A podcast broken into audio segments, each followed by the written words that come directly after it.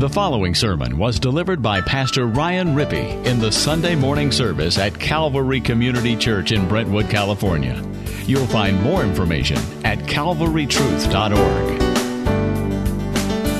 Well, good morning. It's great to have all of you here. Those of you visiting with us, if you don't know me, my name is Ryan. I'm one of the pastors here, and uh, it's great to have you. This morning, we're going to look in the book of Isaiah we're going to look at a couple different passages in Isaiah. And one thing that, that I, I want to just get across to you this morning is, is how we ought to look at our Bibles.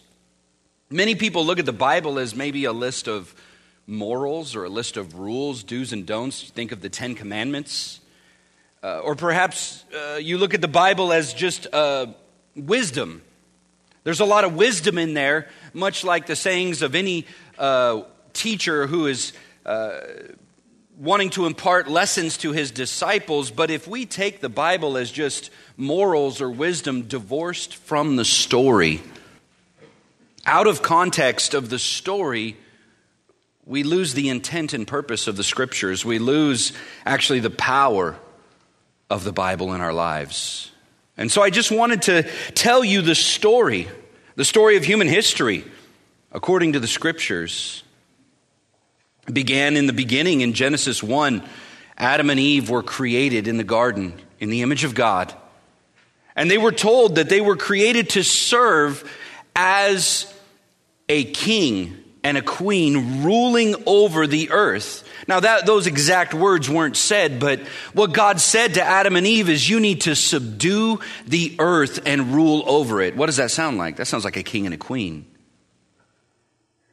And they were to serve, ruling over the earth, displaying the image of God. And then there was another command God told them to be fruitful and multiply and fill the earth. And the implication is fill the earth with other kings and queens who will also rule over the earth. And in Genesis 1, there's another image given of that garden is that it's the first temple. It's the first prototype, as it were, of the place where God dwells among his people. Because it says in Genesis 1 that Adam walked in the garden with the Lord. And so Adam and Eve were not just kings and queens, they were priests serving in the first temple of God where his presence dwelt, and they lived in his midst. And, the picture was that you have this garden of Eden and you have the rest of the earth, and Adam was to take that garden and he was to spread it over all the earth. And he was to fill the earth with king priests who would rule and reign and serve the Lord as they're in his midst. But if you know the story, Adam sinned, he disobeyed God. They ate of the tree. And so sin entered the world and death by sin. And so therefore they were cast out of the garden. Even though their lives were to be given over in worship of God, as a kingdom of priests, they listened to the serpent who said, You can be God. And so they believed the lie. And they thought they could be like God. They didn't need him anymore. They could be God in their own lives. They could look in the mirror and say, Yes, Your Majesty, instead of bowing the knee to God and saying, Yes, Your Majesty. But over time, God made more promises. He raised up a man named Abraham. And he took him out of the land of Ur and he said, I'm going to give you a land. In fact, I'm going to give you this promise of a land and descendants and blessing. Everything that Adam had, I'm going to promise you. And one of your descendants is going to bless all the nations. And this is in Genesis 12. And so God took Abraham and through his son Isaac, and then through his son Jacob, God turned a family into a nation, the nation of Israel. And he did it in the land of Egypt. And he delivered them out of Egypt and he brought them out of the bondage of Egypt. If you've seen Charlton Heston in the Ten Commandments and the movie, he brings them out. And the reason he brought them out into the wilderness, into the desert, was he said, so that my people will worship me. And he writes in Exodus 19, You will be to me a kingdom of priests. What does that sound like? You're going to be king priest, just like Adam was supposed to be. Well, the rest of the Old Testament is the story of how Israel failed in their duty to be king priests. Over time, the people's service was given over to idolatry, to the worship of other gods, rather than the one true living God. In fact, in Isaiah 1, this is the condemnation that Isaiah hears. The very first chapter, verse 1, chapter 1 of Isaiah, the vision of Isaiah the son of Amos, which he saw concerning Judah and Jerusalem in the days of Uzziah, Jotham, Ahaz, and Hezekiah, kings of Judah. Hear, O heavens, and give ear, O earth, for the Lord has spoken. Children I have reared and brought up, but they have rebelled against me. The ox knows its owner, and the donkey its master's crib, but Israel does not know. My people do not understand. A sinful nation, a people laden with iniquity, offspring of evildoers, children who deal corruptly. What have they done? He says, They have forsaken the Lord. They've despised the Holy One of Israel, and they're utterly estranged. They're alienated from me. And so this is the, the problem is that Israel was supposed to be God's servant. In fact, if we were to read other passages in the Old Testament, their duty as the people of God was to be a light to the nations, to be a servant. But they failed. It was given over in idolatry, worshiping other gods. And so God makes a promise that he's going to send his son to be the true king priest who is a servant who would bring in an eternal kingdom. And there's four promises in the book of Isaiah, these four servant songs they've been called, and, and they're there on the slide. These four passages that speak of God's servant, God's Messiah, his anointed one, who would come and who would accomplish everything Adam failed to do, everything Israel failed to do. He would be the true servant of the Lord. Now, Isaiah is writing hundreds of years before Jesus came. And I just want you to kind of keep that in mind in the back of your head as we read through these four passages and comment on them. But let's begin in Isaiah 42. In the servant songs of Isaiah, the Messiah, he's portrayed as the ideal king priest that Israel failed to be. And the songs have a logical flow to them. First, in Psalm in Isaiah 42, the Father provides a servant. He chooses him and makes him effective because he pours out the Spirit upon him. In Isaiah 49, Isaiah describes the quality of the Father's servant as without blemish and of infinite worth. This servant is of infinite worth. In Isaiah 50, Isaiah describes the willingness of the Father's servant. He never rebels and he's not ashamed. So contrary to the people of Israel, who were supposed to be God's servant. And then in Isaiah 52 and 53, the servant is described as a substitutionary sacrifice. He's exalted for his work, he's willing to be a substitute, and he actually is prosperous in his work. And so let's look at this together in chapter 42 of Isaiah. God's provision of a substitute. Verse 1 Behold, my servant, whom I uphold, my chosen, in whom my soul delights. I have put my spirit upon him. He will bring forth justice to the nations. He will not cry aloud or lift up his voice or make it heard in the street. A bruised reed he will not break, and a faintly burning wick he will not quench. He will faithfully bring forth justice. He will not grow faint or be discouraged till he has established justice in the earth, and the coastlands wait for his law. Thus says God, the Lord, who created the heavens and stretched them out, who spread out the earth and what comes from it, who gives breath to the people on it and spirit to those who walk in it. I am the Lord. I have called you in righteousness. I will take you by the hand and keep you. I will give you as a covenant for the people, a light for the nations to open the eyes that are blind to bring out the prisoners from the dungeon, from the prison, those who sit in darkness. I am the Lord. That is my name, my glory I give to no other, nor my praise to carved idols. Behold, the former things have come to pass, and new things I now declare. Before they spring forth, I tell you of them. So, in this first promise, this first prophecy of this Messiah, we see God providing a substitute. And in verses 1 to 4, we see he's sovereignly chosen. God picks him out and chooses him. He says, verse 1 Behold, behold and look at this. And in the Hebrew, this idea is you better stop a moment, focus all your attention on what's going on here. Today, he'd have to say, put down your smartphones, be present, pay attention. In chapter 41, he used this word behold to tell Israel the uselessness of worshiping their dead idols. But here in chapter 42, verse 1, he says, Behold, I'm going to send my king priest. But what is remarkable is he says, My servant's going to come without power, apparently, without pomp, and he's going to effect a renovation of the whole world. And so there's an irony here. How is this one going to come who's a servant? He's supposed to be a king. He's supposed to rule and reign and set everything right. We heard he's going to rule in justice. He's going to establish justice. How in the world is he going to do it if he's a servant?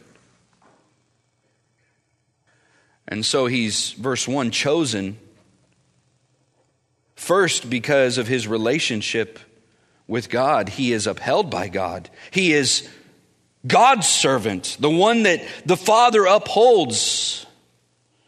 It shows that God delights in him greatly. In fact, he pours out his spirit upon him in verse 1. This is the reason he's going to have the power to do this, is because the spirit of God is poured out upon him. If you've ever heard Handel's Messiah, if you've ever had a chance to listen to that, I had a chance to perform that at UC Davis in the choir there back a long time ago when I was in college. And it's taken. Uh, Handel took it right out of Isaiah, so many passages out of Isaiah.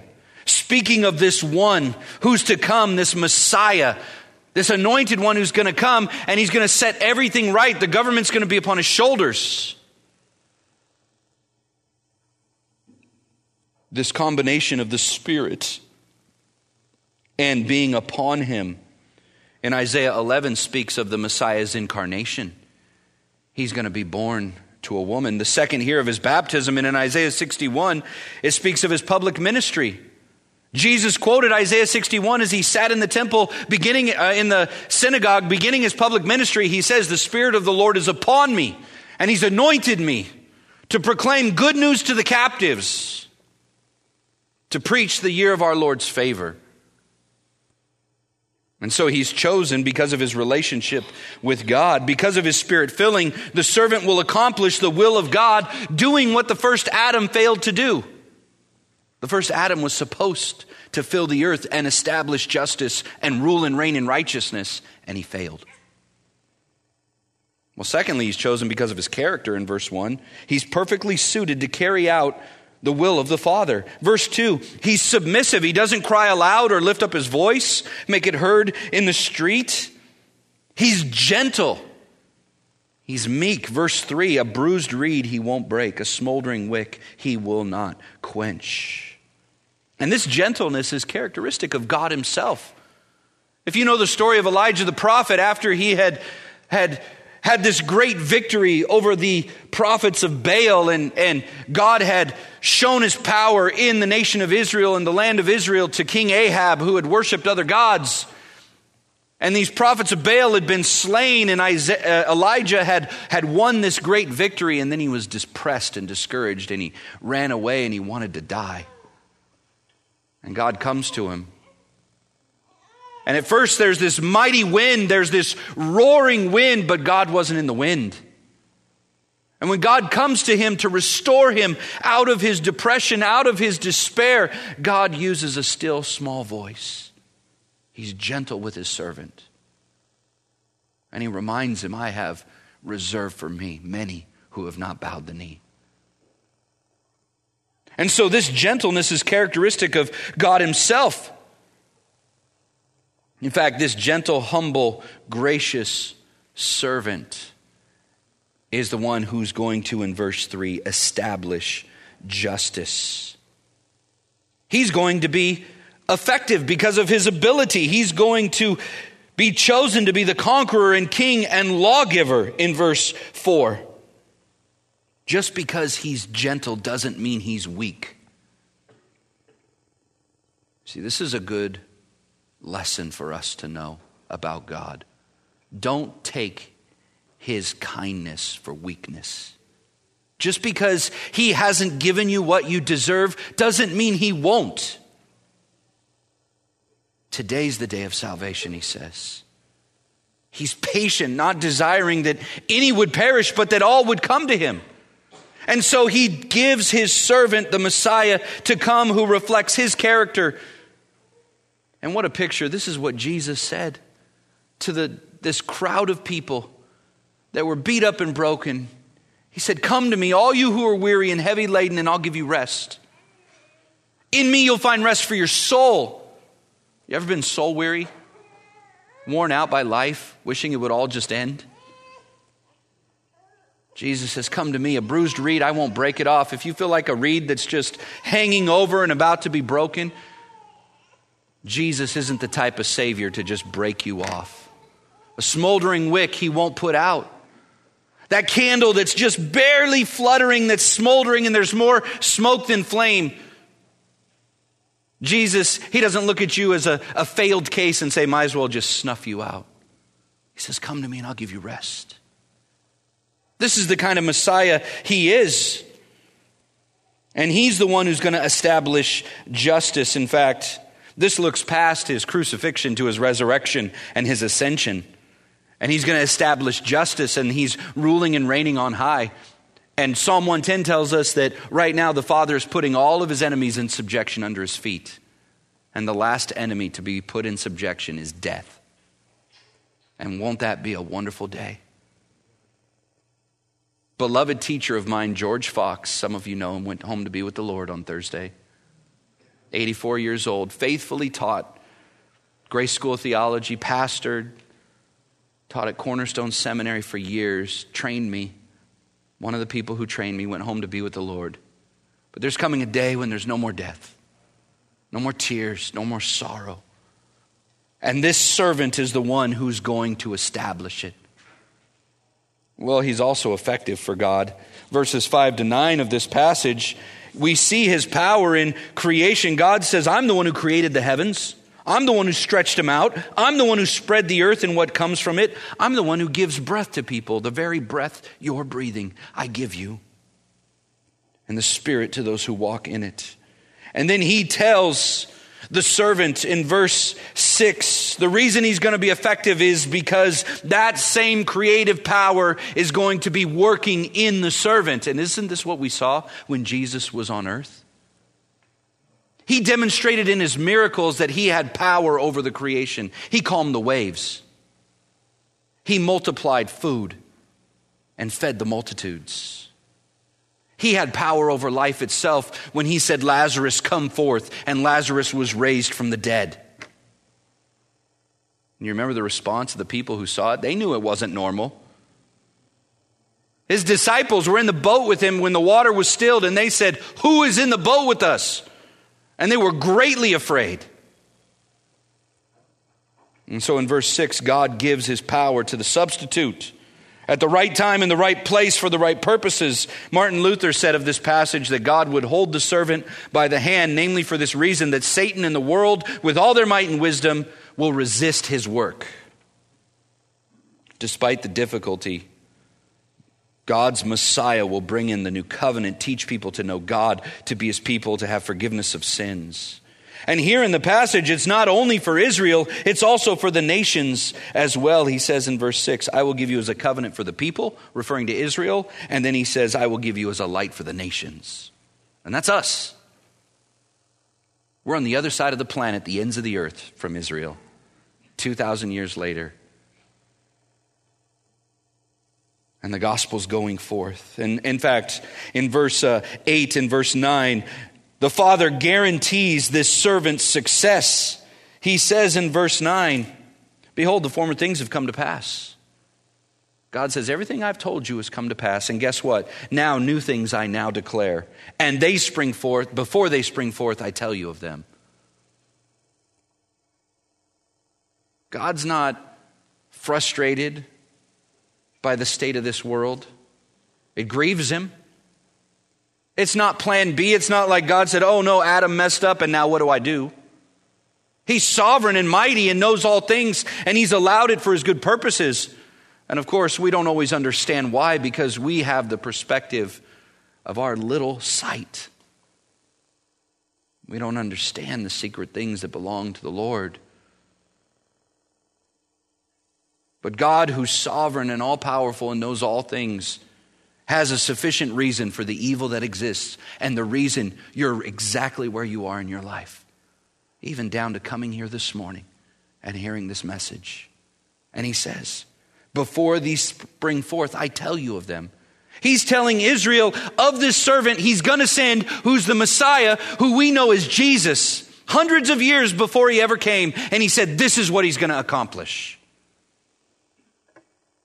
He's going to be effective. What an assurance this ought to be for us that in reality there is only one God, jealous for his name and his glory, and he's as much in control of the future as he is of the past. And therefore, he guarantees the fulfillment of his word.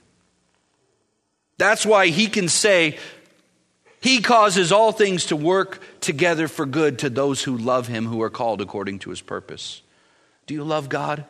Are you, have you been called according to his purpose? He's causing all things in your life to work together for good.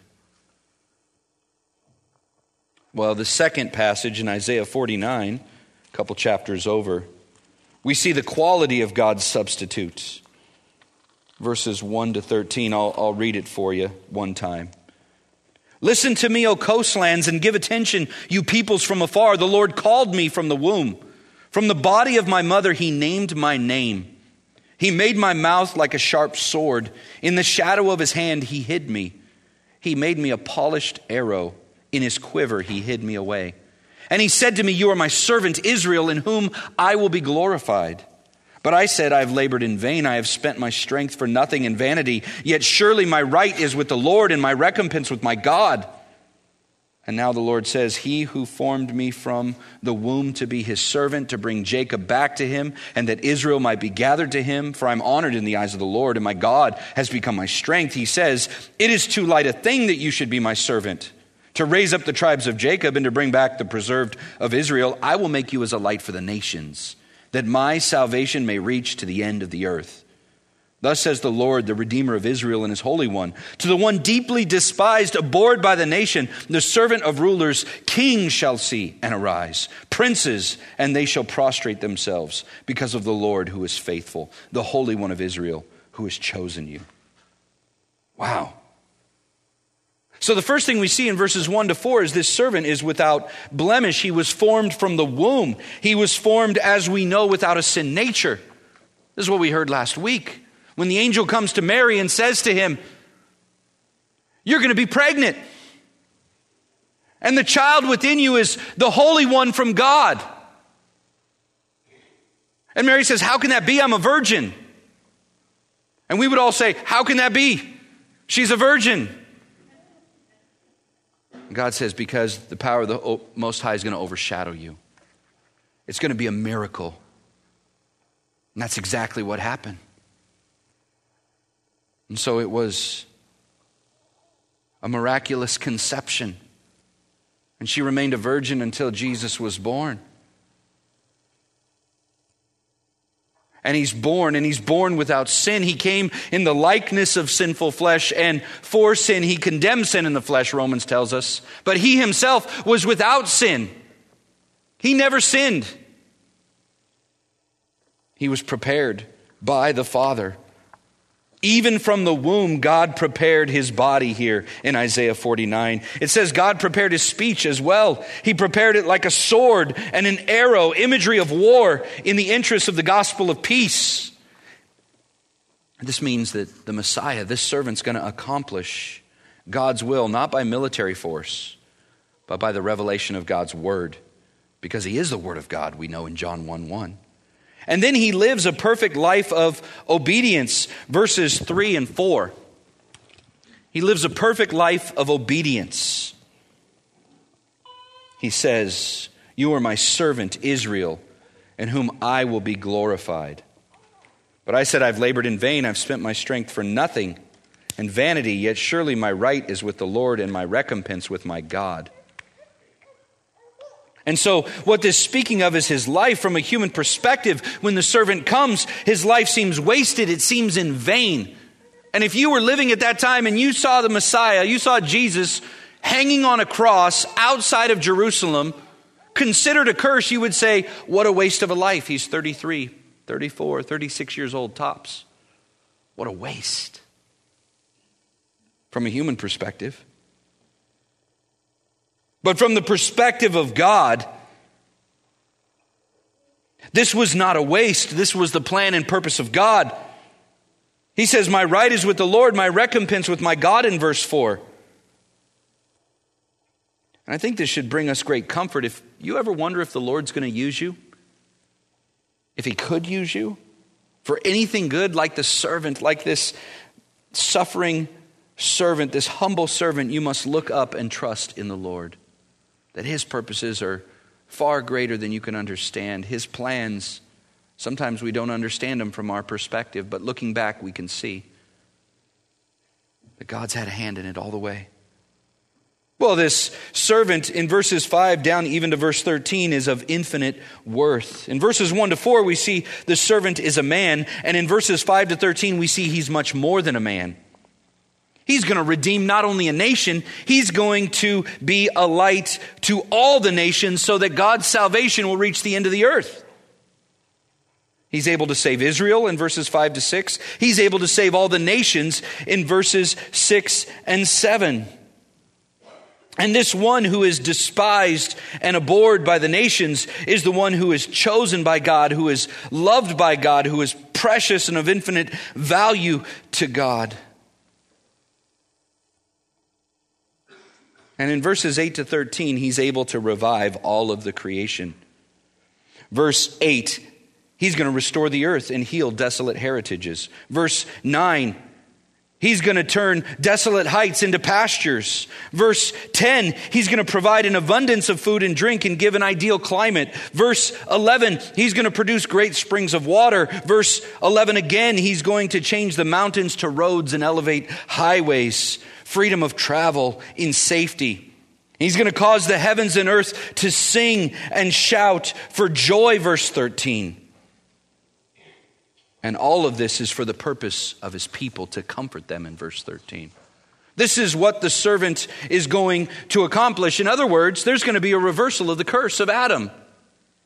That's what it pictures is a restoration of the garden. The wonderful climate and effects of the garden as Adam and Eve walked with the Lord, the Messiah, the servant, is going to restore those things. And he's going to accomplish it because he's not just a man, he's God. Over to chapter 50, the third song, the third promise. He's willing to be a substitute. With the first two songs, we see the Father chooses him, the Father prepares him, the Father sends him. But perhaps in the mind of Isaiah the prophet, there's this thought that was all this done unwillingly? Was he forced to do this? Was he sort of a reluctant savior, as it were, as so many of our movie heroes are? They don't want to be the savior, they have to be strong armed into it. No, this one was willing to be God's substitute. Chapter 50, verse 4 The Lord God has given me the tongue of those who are taught, that I may know how to sustain with a word him who's weary. Morning by morning he awakens, he awakens my ear to hear as those who are taught. The Lord God has opened my ear. I was not rebellious. I turned not backward. I gave my back to those who strike, my cheeks to those who pull out the beard. I hid not my face from disgrace and spitting.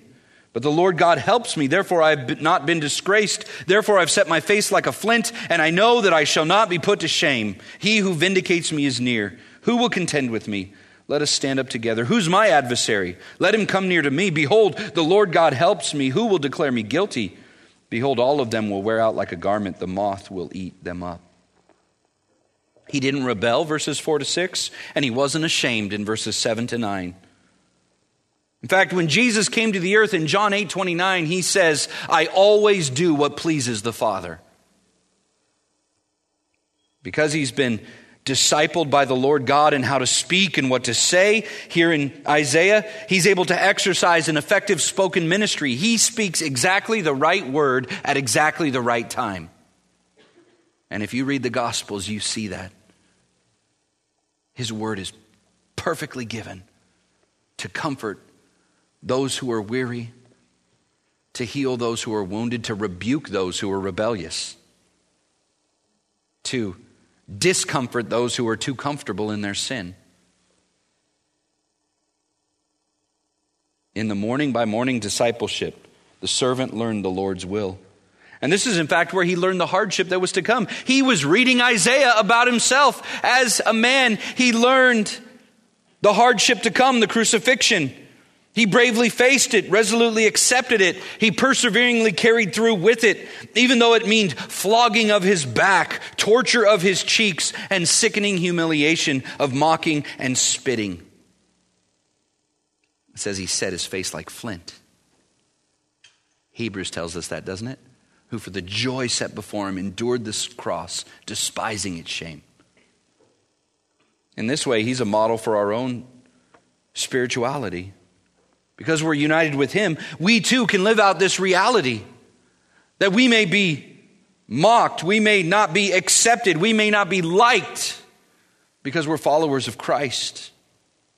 We may face hardship, but we can trust in the Lord because He's faithful to His servants. And He wasn't ashamed in verses 7 to 9. He was perfectly obedient to the will of the Father. He has no reason to be ashamed. I mean, from a human perspective, the crucifixion is one of the greatest shames he endured. He was made a curse. He was hung naked on a tree to the point of death. He was spit and beat upon. He was mocked. He was scourged and flogged. But the resurrection was the vindication of his name and the acceptance of the Father so that he's not disgraced. He's not ashamed. For the joy set before him, he endured the cross, despising the shame. Says in verse 8, this is why he's not ashamed. He who vindicates me is near. God the Father is near to his servant. Christian, in Christ, the Father is drawn near to you. This is one of the things Adam enjoyed in the garden was that God was near to him, walked with him in the garden, and it was lost in the fall, but it's restored in Christ. God provided a way so that He can draw near to you and you can draw near to Him. Maybe this is the first time you've been in church in a long time because you feel like you can't come near to God. You got to get yourself cleaned up first. You got to get your act together before you can come near. That's a lie. God has made the way possible for you to draw near to Him in Christ, in His servant. He's drawn near to you. And you don't have to get yourself cleaned up before you come. Come as you are. And in Christ, He'll accept you and He'll change you and He'll make you into something different so you don't have to be what you are. The servant in verse 9 confronts his enemies with the same challenge as Jesus. Can any of you prove me guilty of sin? Who's going to declare me guilty? He says in verse 9. And all of his enemies will ultimately wear out like a garment. God's going to vindicate him his willingness to suffer, the Father's going to vindicate him. Well, the last passage is the most famous the suffering servant song. Isaiah 52, beginning in verse 13, all the way through chapter 53. Behold, my servant shall act wisely. He shall be high and lifted up and shall be exalted. As many were astonished at you, his appearance was so marred beyond human semblance, and his form beyond that of the children of mankind, so shall he sprinkle many nations. Kings shall shut their mouths because of him. For that which has not been told them they see, and that which they have not heard they understand. Who has believed what he heard from us? And to whom has the arm of the Lord been revealed? For he grew up before him like a young plant, and like a root out of dry ground. He had no form or majesty that we should look at him, no beauty that we should desire him. He was despised and rejected by men, a man of sorrows and acquainted with grief. And as one from whom men hide their faces, he was despised, and we esteemed him not. Surely he has borne our griefs, he carried our sorrows, yet we esteemed him stricken and smitten by God and afflicted. But he was pierced for our transgressions, he was crushed for our iniquities. Upon him was the chastisement that brought us peace, and with his wounds we are healed. All we like sheep have gone astray. We've turned every one to his own way, and the Lord has laid on him the iniquity of us all.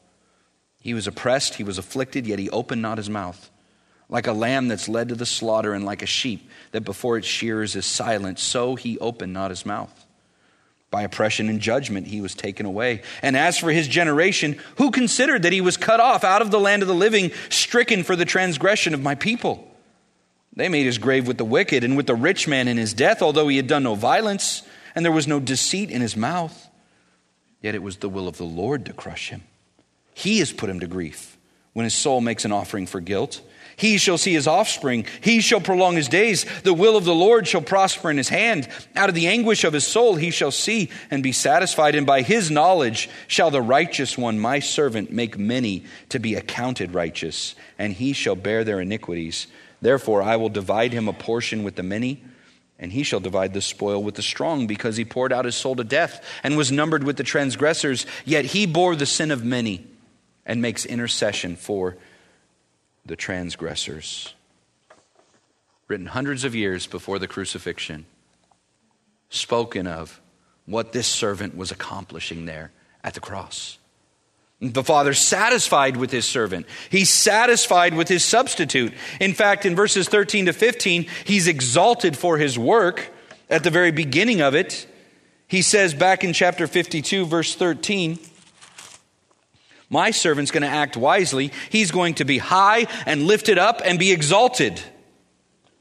And this threefold exaltation I think refers to his resurrection and ascension and heavenly enthronement. Philippians 2 speaks of it, Acts 2 speaks of it. He's exalted for his wise actions. Verse 13. Wisdom describes his life on earth, all that he said, all that he did. And these words, high and lifted up, are only used in Isaiah to ever speak of God. And so, who is this servant? Who is this one who is high and lifted up and exalted? Well, he must be God. Well, how then can he be one whose appearance is so marred beyond human semblance? In verse 14. This one who's pierced and crushed and bruised in chapter 53.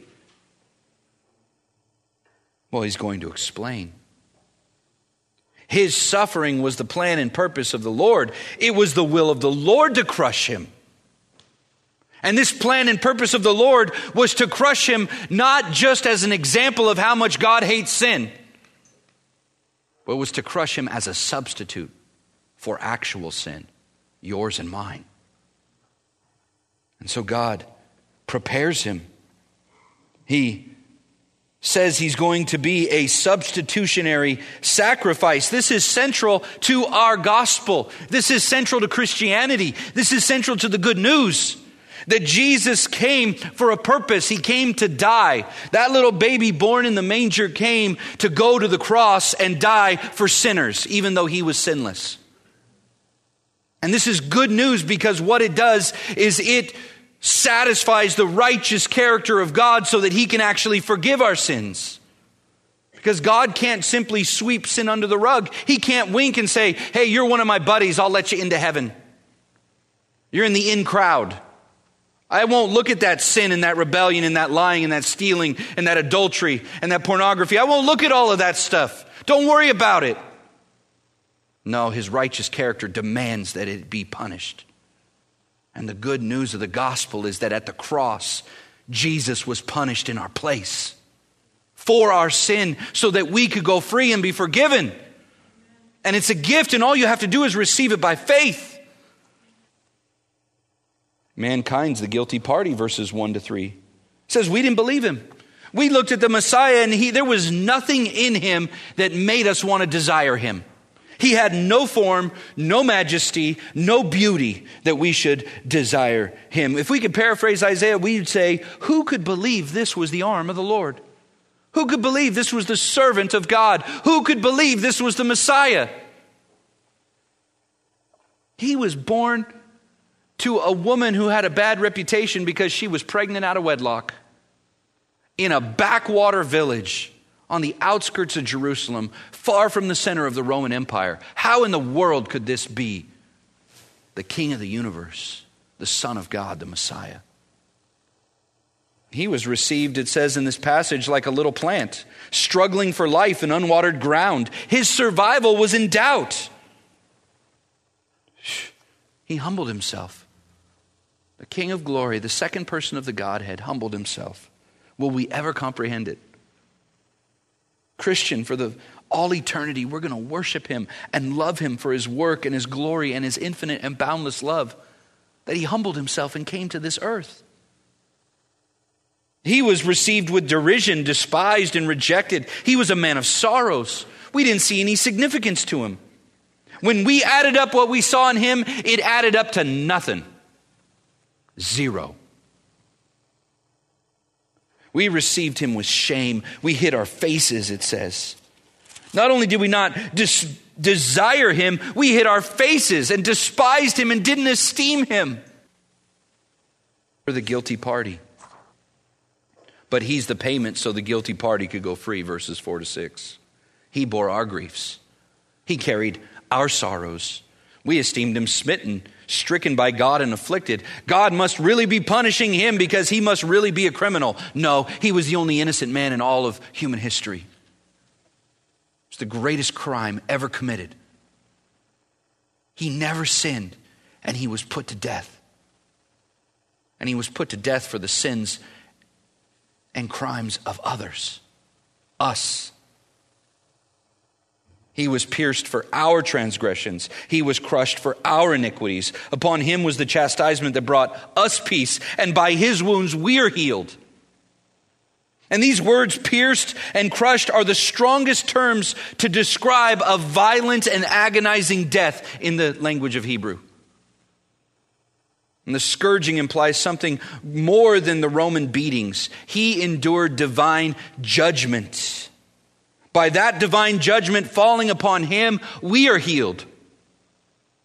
And once again, we're reminded that he's a willing substitute. Verses 7 to 9, he didn't open his mouth. He went like a lamb led to the slaughter. He went humbly and meekly, willingly laying down his life for his sheep. The servant who knew all things beforehand went to his death with joy this is another way he's the better Adam, the better man. I mean, think about this. In this passage, both humanity and Jesus, the Messiah, are compared, are likened to sheep. But when we're the sheep, we all, like sheep, have gone astray. We've all turned everyone to our own way. It's the negative characteristics of sheep that are prominent, but in Christ, the Messiah, in Him, all the sinless perfections are magnified like a sheep that's before its shears is silent. He opened not his mouth like a lamb that's led to the slaughter. He went. This is why John the Baptist, when he saw him, said, Behold, the Lamb of God that takes away the sin of the world. Not just covers it up. See, the Hebrew people knew that every year they had to slaughter animals, sheep, they had to cut their throats and spill the blood on the altar so that their sin could be covered for a year. But it was only good for a year, and it only covered it, it didn't take it away. And so Jesus comes, the Messiah, the servant, and he comes as the Lamb of God who doesn't just cover it up, he takes away the sin of the world. In the eyes of the world, verse 8, he lived a meaningless life. He had no children. For his generation, he was cut off from the land of the living. That means that not only did he die, but he had no children, and therefore his whole name, his whole generation, his whole family was cut off from the land of the living. He shall prolong his days. He shall see, verse 11, and be satisfied. What's it talking about? Well, this servant sacrifice prospers. Prospers. Verse 9, what was intended for dishonor, a criminal's death a nameless burial was turned into an honor, for he was buried with the rich.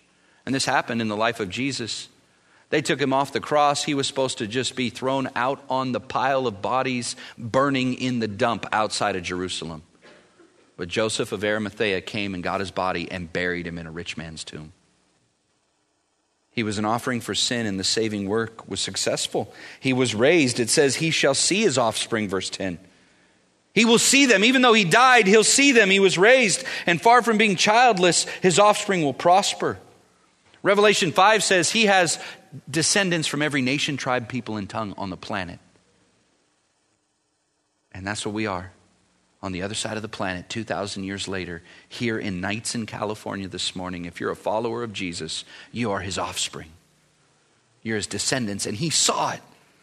He saw it when he went to the cross and he was satisfied. He endured the cross, despising its shame, for the joy set before him, because he knew he would be with you and me, Christian. And if you're not a Christian, you can have this today. By faith, you can come to Christ. Be part of his family. Draw near to God. Have forgiveness of sin. And it says in verse 12, He's going to divide a portion with the many and the spoil with the strong. Not only are we saved from the wrath of God, and not only are we forgiven of our sins, but we are receiving His inheritance, His portion, so that we're going to rule and reign with Him forever.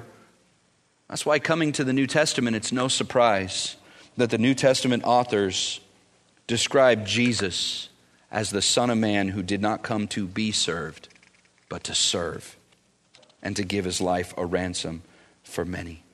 As we heard in John 13, you want to practice true greatness in the kingdom, be a servant of all. He washed his disciples' feet. And he said, A servant's not above his master, and we're his servants. And when he came to do this, he came as the second Adam, the perfect king priest, who is the image of God the Father. And as the true and perfect king of the universe, he's going to rule and reign forever with the scepter of righteousness. He's going to make a new heavens and new earth, and he's going to reign. And as a perfect high priest, he offered perfect worship through the sacrifice of himself. He brought his sheep near to God, and forevermore he stands alongside of the Father as one to whom all worship is due. And we're going to praise him forever. But not only that, because we're united to him, we also in the New Testament are called king priests. 1 Peter 2, Hebrews 10, Revelation 1. We share in the kingly reign of Jesus since we've been raised to him in the heavenly places. We share in his authority over spiritual forces. That's why Paul tells the Ephesians in chapter 6 put on the armor of God, which is Christ Take your stand against the devil and his schemes. We battle not against flesh and blood, but against spiritual forces in the heavenly places. But guess what? Christ is ruling and reigning over those spiritual forces, and we've been seated with him, and so we can have victory. And we're going to eternally worship and offer prayer to the Father as we behold his face and dwell in his presence forever. The end of the story, Revelation 7.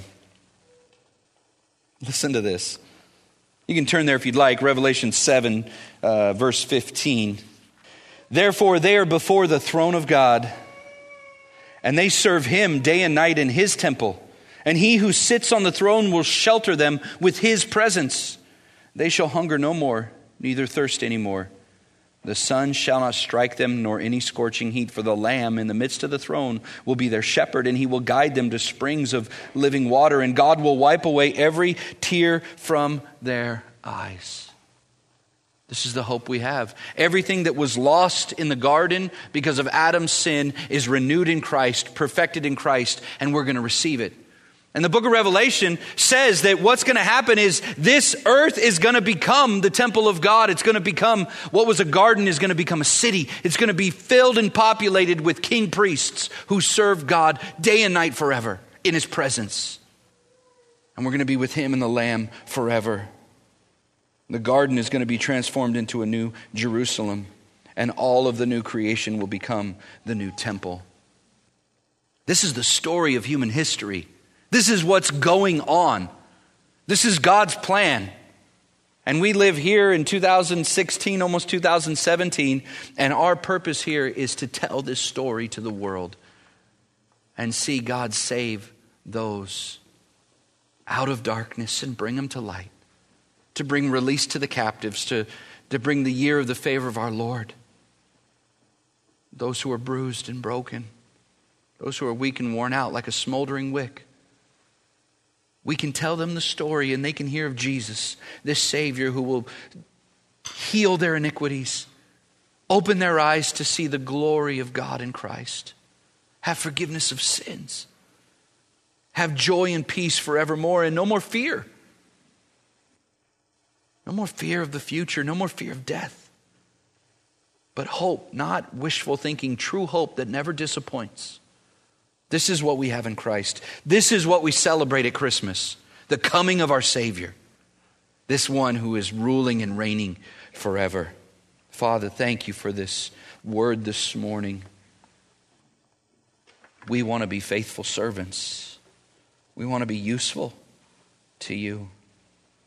Thank you for giving us a glimpse of our Savior, giving us a, a glimpse of, of ultimate reality and the true story of what's going on in the world. It's so easy to get swayed and carried away by the news and the media and, and the rumors we hear, Father.